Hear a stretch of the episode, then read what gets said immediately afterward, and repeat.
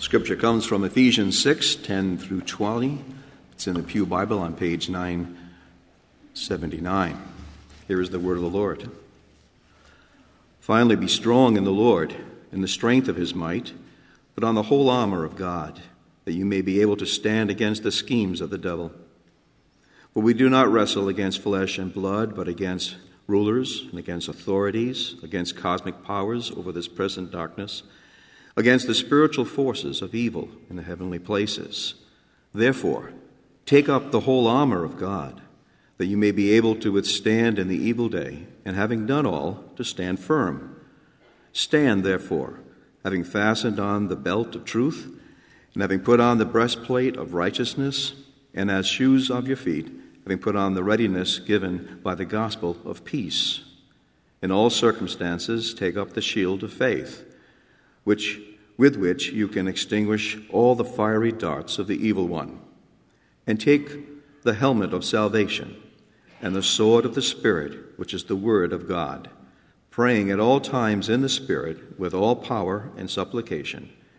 To that end, keep alert with all perseverance, making supplication for all the saints, and also for me, that words may be given to me to open my mouth boldly to proclaim the mystery of the gospel, for which I am an ambassador in chains, that I may declare it boldly as I ought to speak.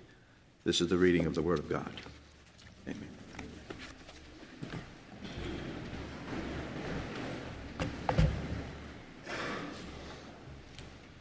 We are pleased to have Dr. Jim Tebbe with us this morning.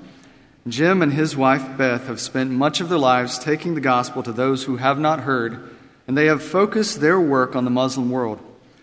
They have done student evangelism with Muslims in Pakistan. Jim pastored an international church in Bangladesh. He served first as a regional and then international director as, of InterServe, and he was the director of three Urbana missions conventions. Now, they live in Jim's birth country of Pakistan, serving as the rector of Forman Christian College, one of College Church's partner institutions. Jim and Beth are on the front lines of encouraging believers to stand firm as they face opposition to their faith. Now let's hear from Dr. Jim Tebbe.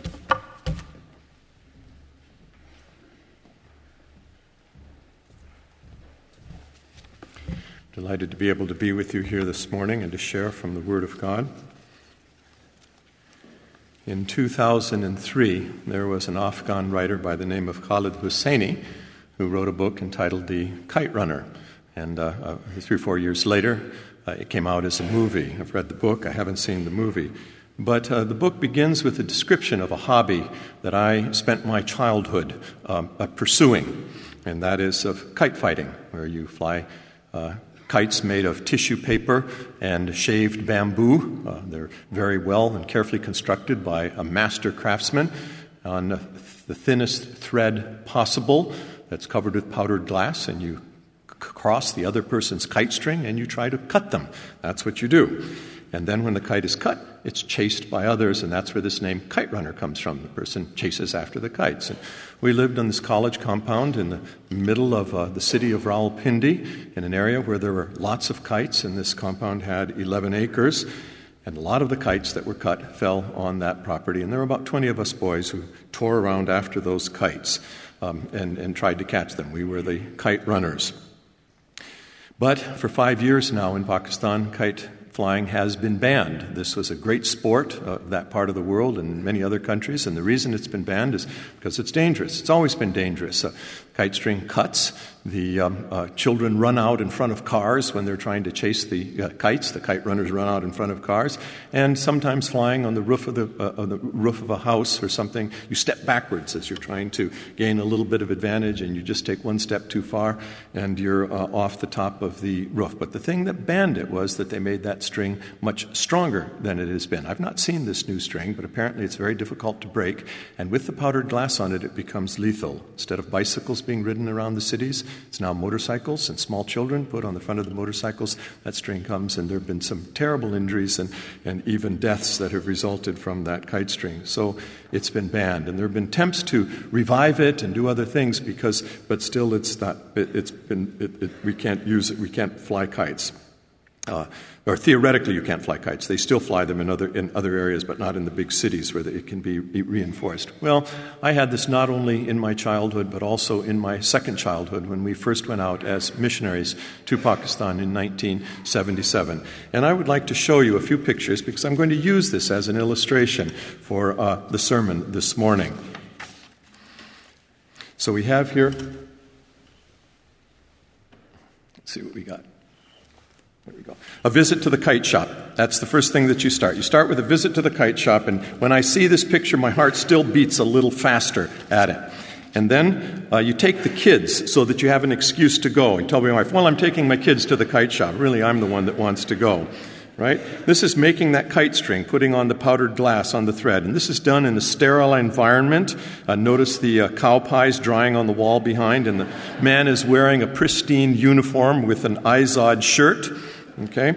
And then uh, here it is, the thread is being rolled up once it dries. And notice the glass bottleneck on the man's finger so he won't get his finger cut as he winds the thread. Then you can take it for flying, and of course, you bring your child up as an excuse for flying. This is a future missionary of College Church holding the kite string and pretending to fly the kite. Daniel is now married and has four daughters, uh, all older than this, and they're in Indonesia. And then it's, uh, all right, son, uh, I'll take it from there. And this is a younger version of myself and my wife, uh, uh, who's holding the ball of thread, and then this is an obstetrician, a well-known obstetrician who uh, does was at that time doing about 3,000 deliveries a year in a hospital south of us, who was visiting us. Uh, this is our competition, or one of the competitions. I can beat these guys because they have the disadvantage of a lower roof. I'm looking down on them, and they also don't have as good thread uh, or a quality of kite. But this is the real competition. I took this with a telephoto lens, and this fellow kept beating me all the time. Uh, uh, he regularly beat me. Uh, and then here's the kites flying, and then there's one that's in a kite fight that's there. So it gives you a picture of what the sport is about or what it has been about. And still, eventually, I believe it will come back. In Ephesians 6, Paul uses a metaphor for spiritual warfare that his audience would intrinsically understand. All have seen these soldiers and know about their armor, and they know how effective it is. And so he takes that story and he tells them. The illustration of kite fighting as a battle metaphor is a battle metaphor and gives a picture, too, of missionary life. And so I would like to uh, uh, uh, talk about that.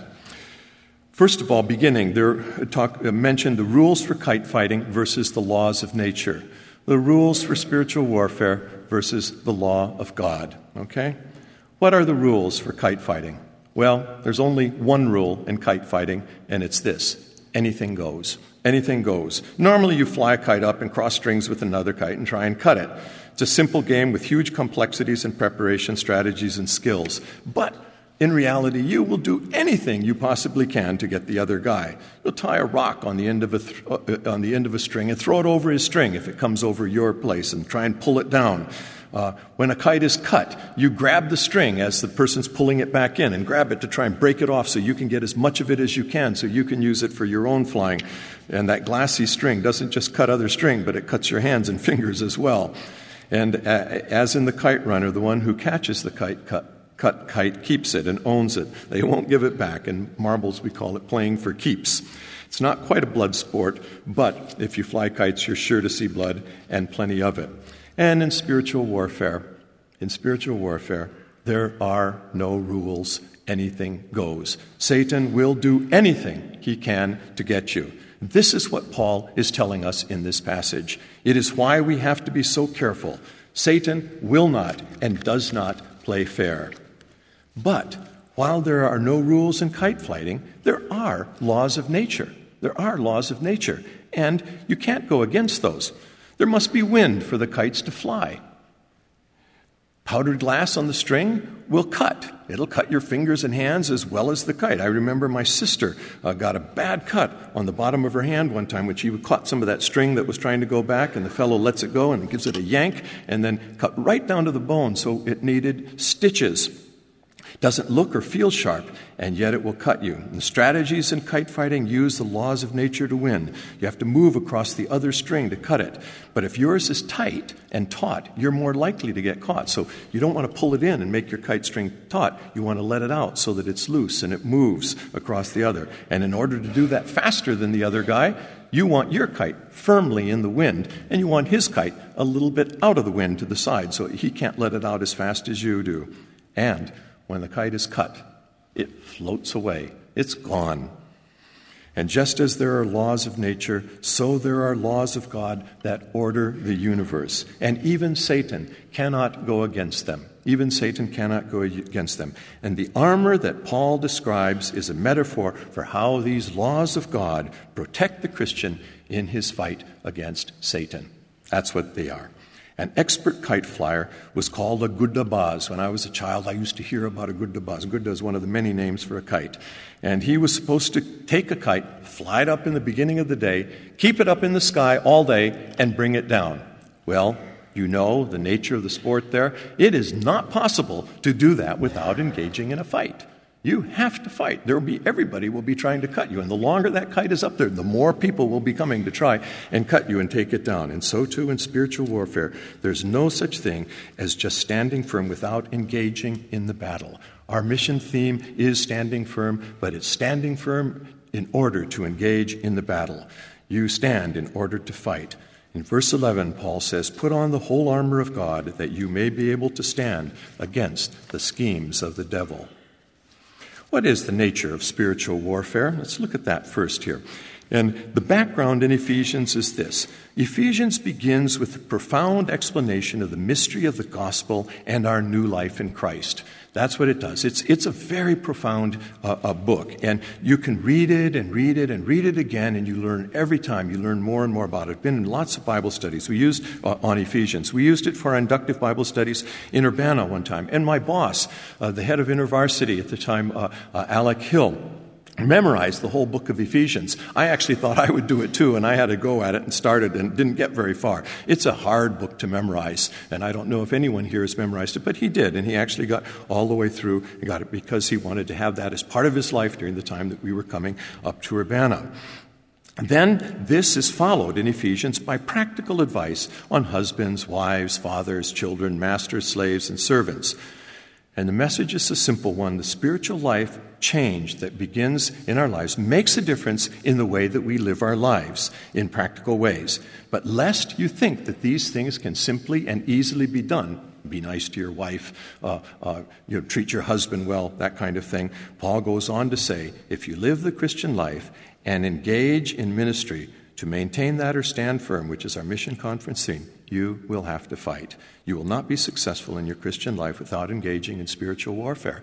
He goes on to say that all of this, our daily lives, are part of spiritual warfare that's taking place around us. And unless we have the right equipment, know the real nature of the battle, and engage it aggressively, we can be defeated. If you ignore the reality of spiritual warfare and think you can live as a Christian and fly your spiritual kite, so to speak, without care, it won't be very long before that kite string will go limp in your hand and you'll hear a chorus of distant voices triumphantly yelling their victory cry, oh, Obo, Obo, oh, and it's a kind of taunt that echoes across the rooftops of the city.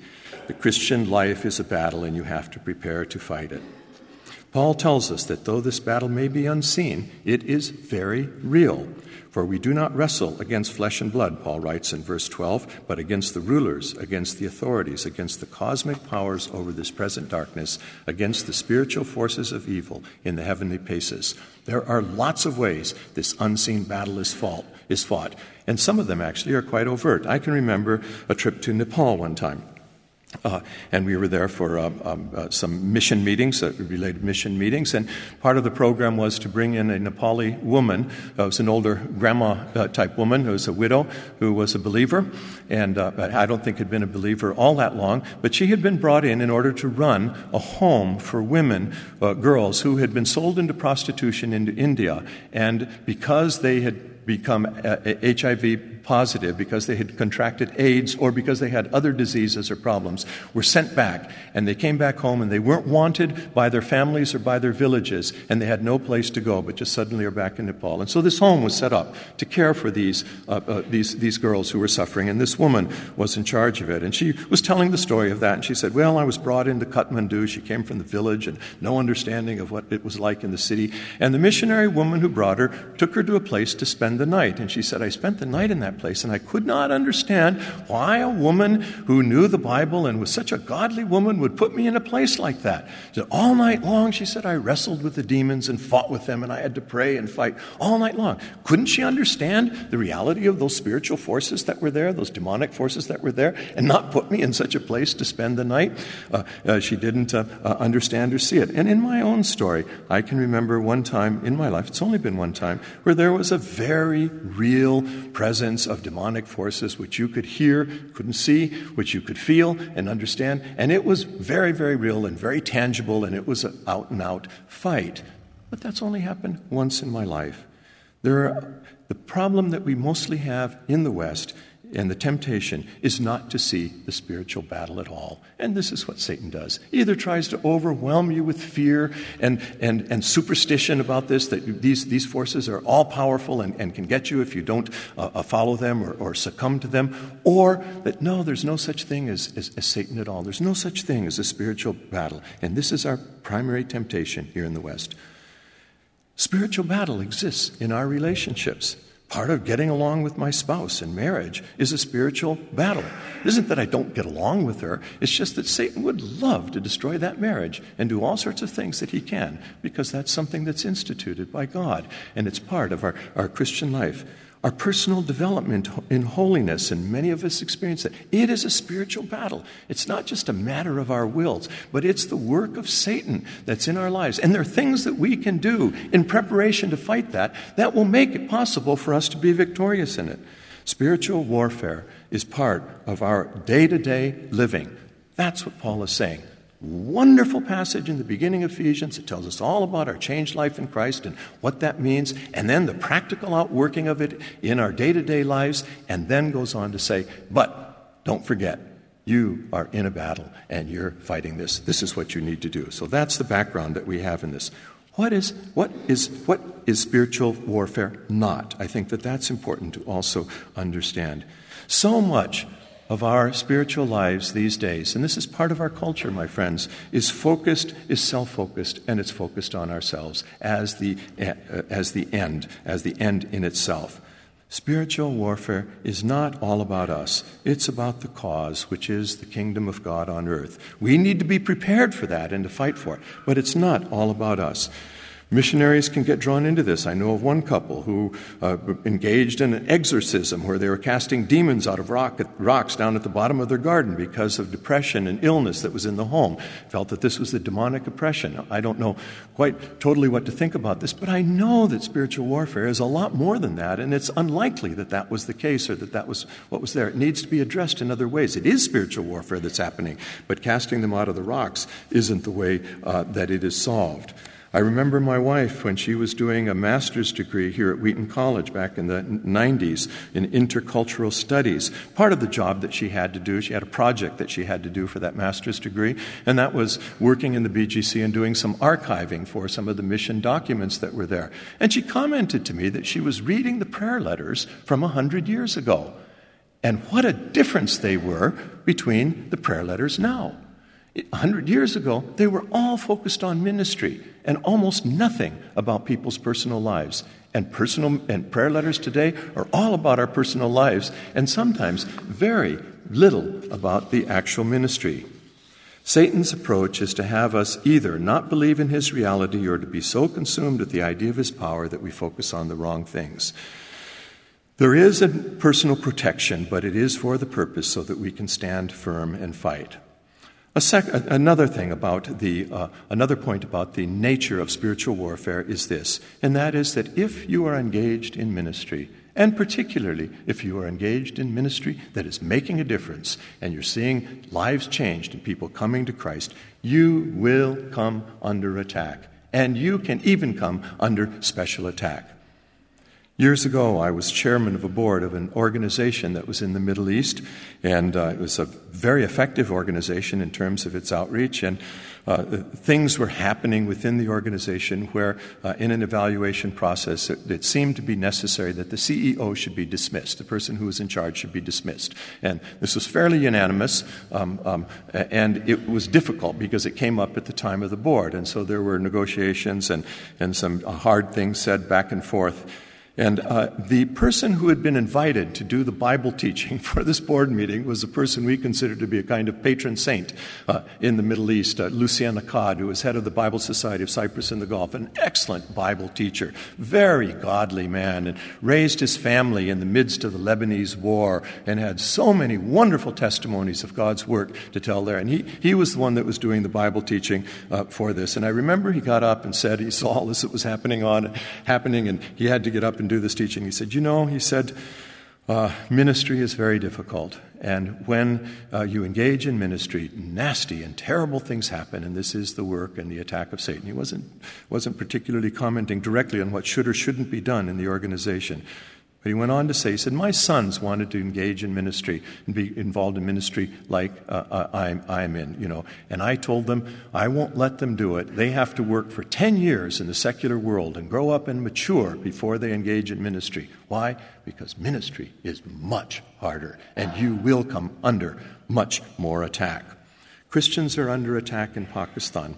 They are under attack in Pakistan in various ways. And in the time that we've been in Lahore, Joseph Colony, a place, a Christian colony, 178 houses were burned down, all on what we believe to be a bogus blasphemy charge uh, that was done there. Uh, many people seek to find their way out of the country if they can. They are only 1.5% of the population of the nation, and that's just people who claim to be Christians, not those who may know anything about their faith or be true believers, uh, as it were. And of those, only 6%.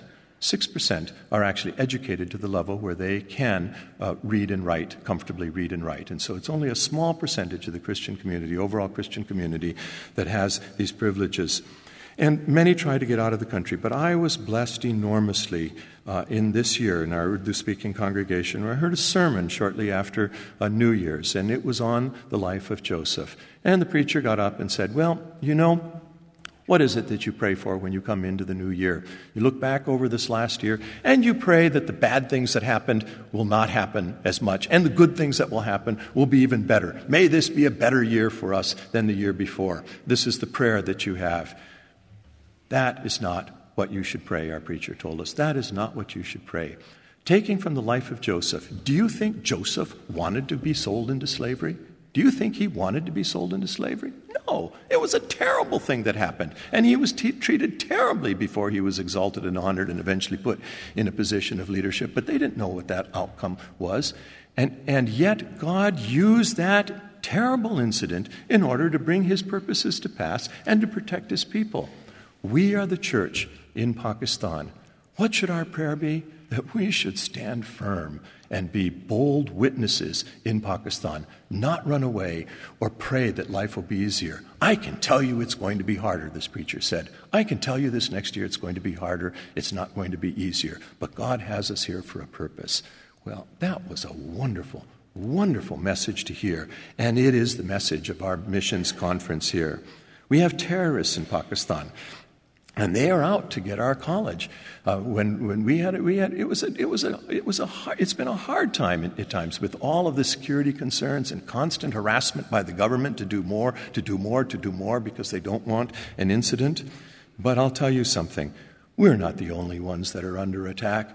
And I, I would far rather deal with the Taliban and the terrorists we have in Pakistan than with some of the things our we as Christians face in the United States today. I was out in, in, in, the East Coast just this past week and talking to a board member for Gordon College there. They almost yanked the accreditation for Gordon College over this issue of homosexuality. They were prepared to take away the accreditation of that college. And then I was talking to a pastor friend who's been part of his denomination, loves the denomination preaching, and he's going to be giving up his role as a pastor there because he will not marry uh, to people of the same sex. Believes it's wrong, it's un, un, un, unbiblical, and he's out because of it. Well, if that's not persecution, I don't know what it is. These things happen to us to make us yield, to give up the fight, but we must have the armor of God to prepare and to fight them. So there's the full protection we need for, from God for this battle. With kites, you have to do and emphasis is on full. Uh, in kite fighting, you have to get everything right. You can't just do one thing. You have to get the weight of the string and the size of the kite just right for the wind that's there. You want the string to be the color that is camouflaged because seeing the string is, is something. You want it not to be easily seen in the sky because it gives the other person a, an advantage. That red string, actually, by the way, is not very good string to use. That's too bright. Uh, you want to get the kite balance and the weight even. Um, when you buy a kite, you take it and you bend it like this a little bit. And if one side is a little looser than the other, that shaved bamboo, you know that when the wind pushes against it, one side will bend a little bit more, and that'll cause the kite to spin and not go where you want because you want complete control of that kite when you're flying it. If the, when you tie the strings on the kite, if the top string is too long, it will spin one way. If the bottom string is too long, it'll spin another way. You get one thing wrong, and you lose your kite in a kite fight. And there are many different temptations and ways that Satan can attack you in our lives, in our Christian lives. And we have to use God's protection for all of them. And that's why Paul uses this analogy of the different parts of, of the battle gear, the armor of God that we have described for us in Ephesians chapter 6. He says two times, use the whole armor of God. There's six things that are in here. Use the whole armor of God. Not just one or two, but every one of these things is important. And I'll mention them briefly here. The belt of truth, uh, I understand that there'll be more talk about that in the uh, sermon uh, this evening, so I won't talk, uh, I won't mention that too much. But it holds it all together, truth that is so, so important as a part of our Christian life. We cling to what is true and we proclaim it strongly. But then there's the breastplate of righteousness and the helmet of salvation in verses 14 and in verse 17. I'll take them together. The wages of sin is death. We know that. That's the law of God. God cannot stand unholiness and unrighteousness in his presence. And when there is sin, that leads to death and leads to a broken relationship with God. We cannot come into God's presence. But as Christians, we have the helmet of salvation and the breastplate of righteousness. Those are the two places on the body that you can lose your life when you are, when you are struck is the head and the chest. Those are the two places where you can be killed, uh, the, uh, the, wages of sin. And in Jesus Christ, the penalty for that sin has been paid in, the, in His atonement, in, in the atonement with His death on the cross. And by believing in Him, we receive salvation and we stand with the imputed righteousness of God in our battle in this earth. There, and we have this and we can claim it with confidence. That is an important part of our, uh, of our uh, uh, of our preparation to know and have become a believer of God, have our a believer in God through Jesus Christ, have our sins forgiven, experience salvation, and wear that imputed righteousness, the righteousness of God, which is given to us, not something that we have been that we that we earn. And then there's the shield of faith in verse 16. In all circumstances, take up the shield of faith with which you can extinguish all the flaming darts of the evil one. Hebrews chapter 11, verse 1, that great chapter on faith says, you know, faith is the assurance of things hoped for, the conviction of things not seen. The unseen spiritual battle, the, the shield of faith guards against the unseen fiery darts or flaming darts of the evil one.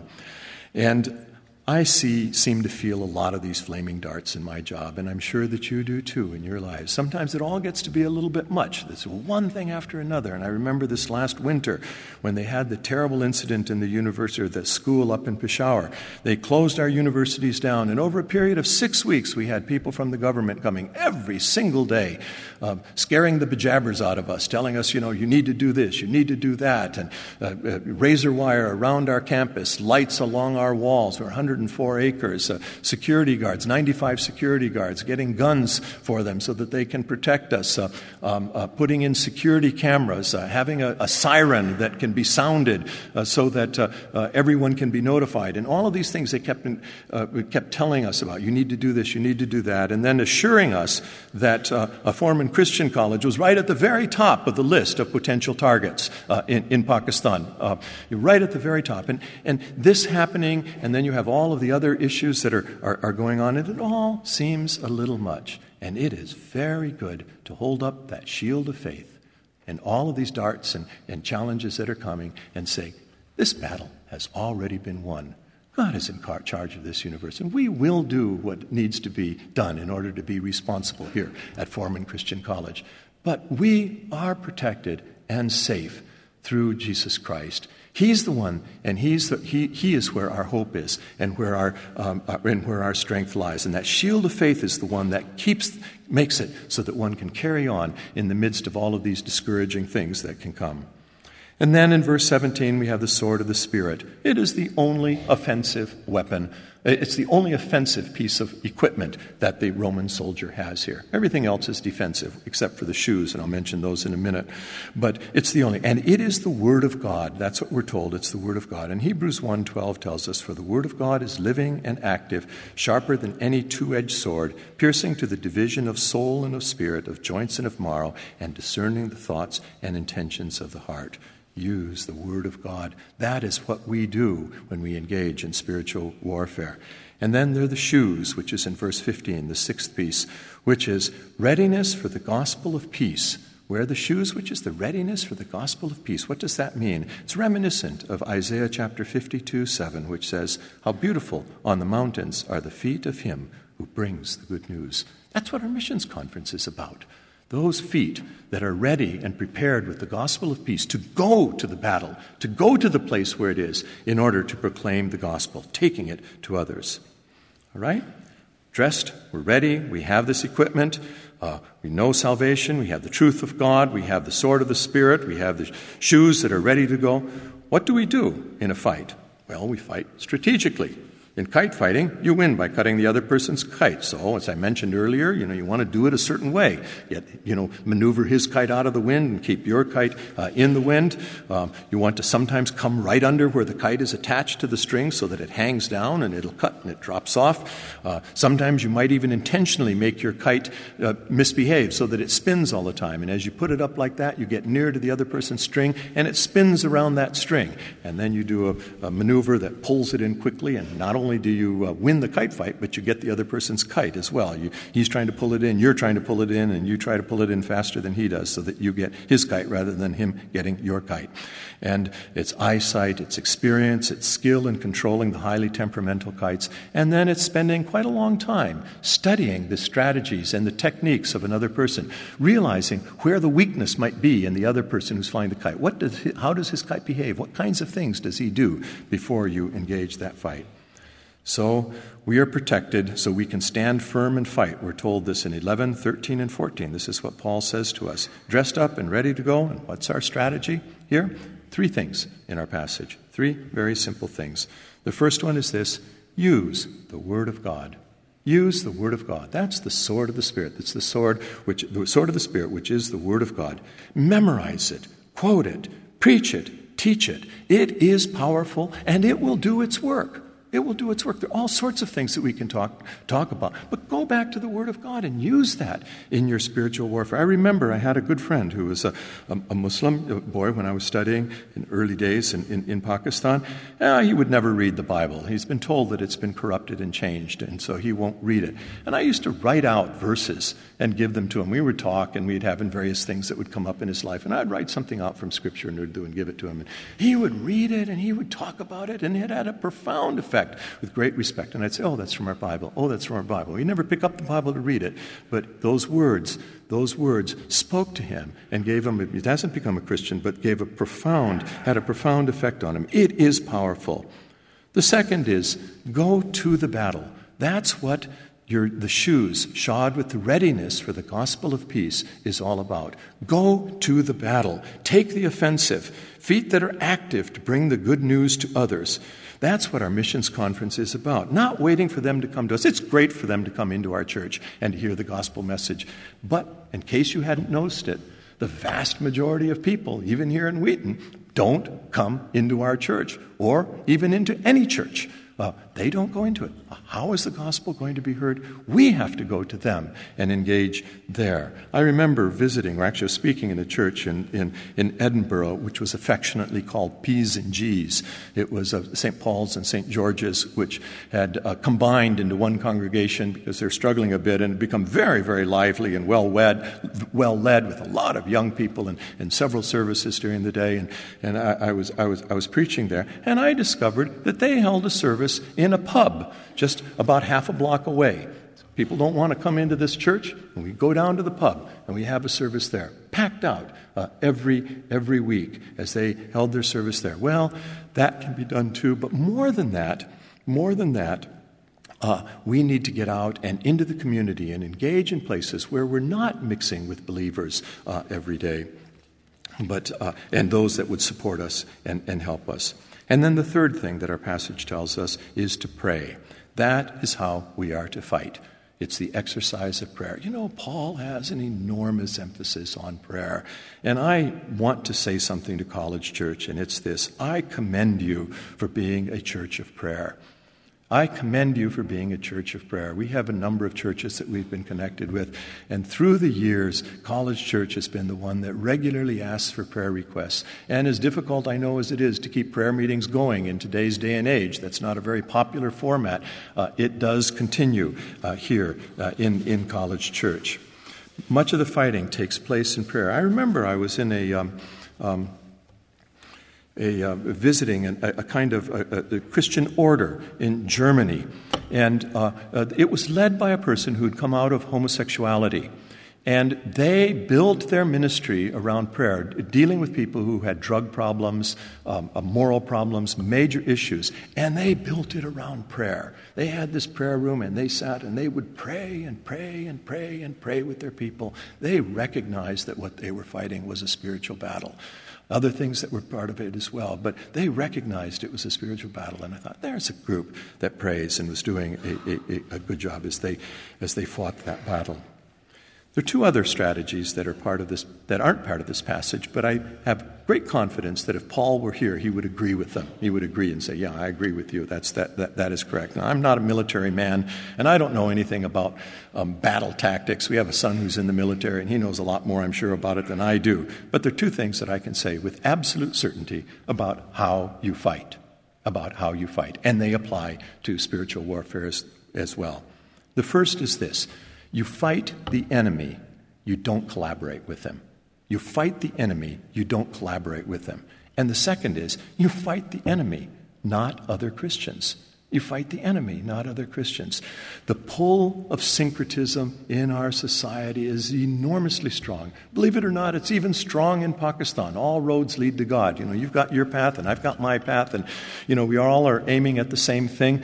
And uh, uh, uh it doesn't really make any difference, does it? Uh, uh, kind of question. No, that's not true. It makes an enormous difference.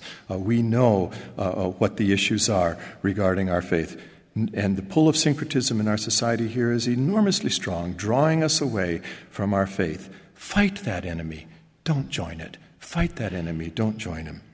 And the second is fight the enemy, not other Christians. The biggest problem some missionaries face is getting along with other missionaries. Go out there and they disagree with each other. They have some of these terrible fights. And you know, we have some pretty bad fights sometimes in our churches. And why is it that we are fighting one another rather than those who are outside? I had a friend who was uh, in charge of a radiology department in a hospital. And uh, he was telling me they had a terrible um, um, dust up in the hospital where I, I, didn't know any of the details of it, but the different departments and people were doing a fair bit of mudslinging, and there was a, a, a big battle between, uh, uh, between some of the staff and the departments that were being run in this hospital. And he was called in by the administrator of the hospital. He's a very outspoken Christian. And he was called in by the administrator of the hospital. And the administrator says, he said, you know, I don't know how you do it. He said, he said, you're a real credit to your faith. He says, I know that that's very important to you. But your behavior is exemplary throughout this fight. You know, you haven't retaliated and you've been polite and kind to everybody. And, and boy, you, you, you, you sure have been a good Christian in all of this. And that's a, a testimony to your faith. And what my friend Charles told me, he says, he said, boy, he says, what I wanted to say to him and I couldn't, he says, boy, this is nothing compared to a church fight. He says, you get, or, or to a a church split, I should say, a church split. The man, he says, we had a church split. It was a lot worse than this, the kind of things that people were saying. Why? Why? You know, I mean, I was aware of the situation. I saw godly people on either side. Why did we fight that? What is wrong? Surely that's the work of Satan. Fight the enemy, my friends. Don't collaborate with him. We can have our differences, but have them in such a way that we remain co belligerents and, and allies in this battle that we are fighting in the heavenlies. And finally, and finally, question is this what does victory look like? Okay, what does victory look like? When, when have we won? How do we know that we've won? Here's the battle. Paul says, here's the battle. You know, when you won a kite fight, the other kite goes sailing off and yours is still standing, and you're the one that shouts oboe, that mocking, mocking sound across the top of the, uh, uh, of, the, of the roofs in the city. You know when you've won in a battle. You know, the enemy surrenders, he's dead, or he runs away, and, and you've won. You, you, you, you've, you've got it. But what does winning and standing firm look like in the spiritual warfare? And if you're to remember one thing from this sermon, let it be this. Let it be this. Paul makes it clear that he wins by fearlessly making known the mystery of the gospel for as long as he lives. That's how he wins. That's how he wins. The last verses of our passage, last part of our passage says, and also pray for me, Paul says, pray for me that words may be given to me in opening my mouth boldly to proclaim the mystery of the gospel, for which I am an ambassador in chains, that I may declare it boldly as I ought to speak. He wants to be faithful to the end. He doesn't win by surviving or by letting, or the Romans letting him out of prison. He's writing this from jail.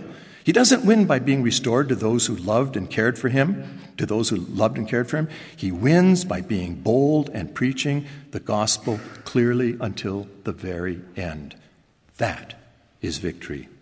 And when I was preparing the sermon, I was a bit convicted about what I asked for in prayer requests when Wanda Poor, our college church prayer secretary, writes to get monthly requests. And often it's for, for protection, it's for this or it's for that. And it's, but most importantly, it should be for praying that the banner of Jesus Christ and the gospel of good news will fly high and boldly in Pakistan, that all may see and know, that all may see and know that there is a church of Jesus Christ in Pakistan that is proclaiming the good news of the gospel, which is available for one and all who wish to respond. It's not a given that Paul would be strong until the end. He was afraid that he would be tempted to compromise. The same is true, even more so, I believe, for us. So easy to compromise. He's, he's not sure he's going to be able to do it. And as we fight the spiritual battle and engage in strategic prayer, let's fight the right enemy and pray for the right thing, which is the ongoing proclamation of the gospel using the sword of the Spirit, which is the Word of God.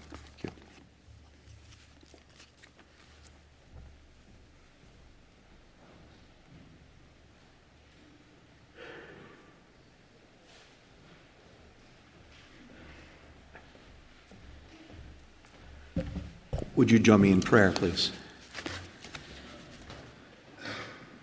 Gracious Father, it's a good reminder this morning that you are a missionary sending God. It's your desire that all could hear and understand the gospel message. Thank you for College Church and for the willingness they are they have to uh, send out missionaries to support your work around the world. We pray that you would bless them Encourage them as they seek ways to please you.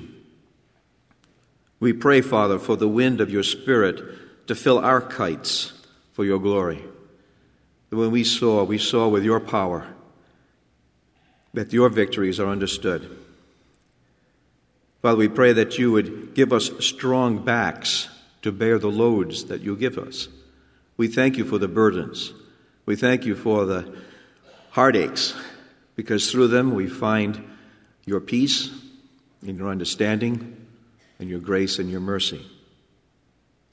Father, for the family of Martha Baptista, we pray for them as the, the passing of Bob this past week. We ask that your hand of mercy will be upon them and they will know your peace and of your grace.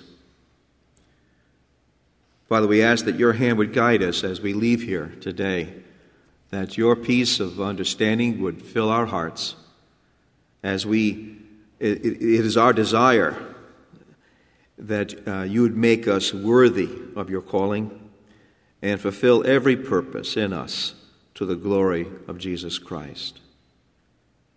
And now, Father, as we pray the prayer that you taught your disciples, we pray that our Father in heaven, hallowed be your name, your kingdom come, your will be done, on earth as it is in heaven. Give us this day our daily bread, and forgive us our debts, as we also have forgiven our debtors. And lead us not into temptation, but deliver us from evil. Yours is the kingdom, and the power, and the glory forever. Amen. Would you please stand as you are able?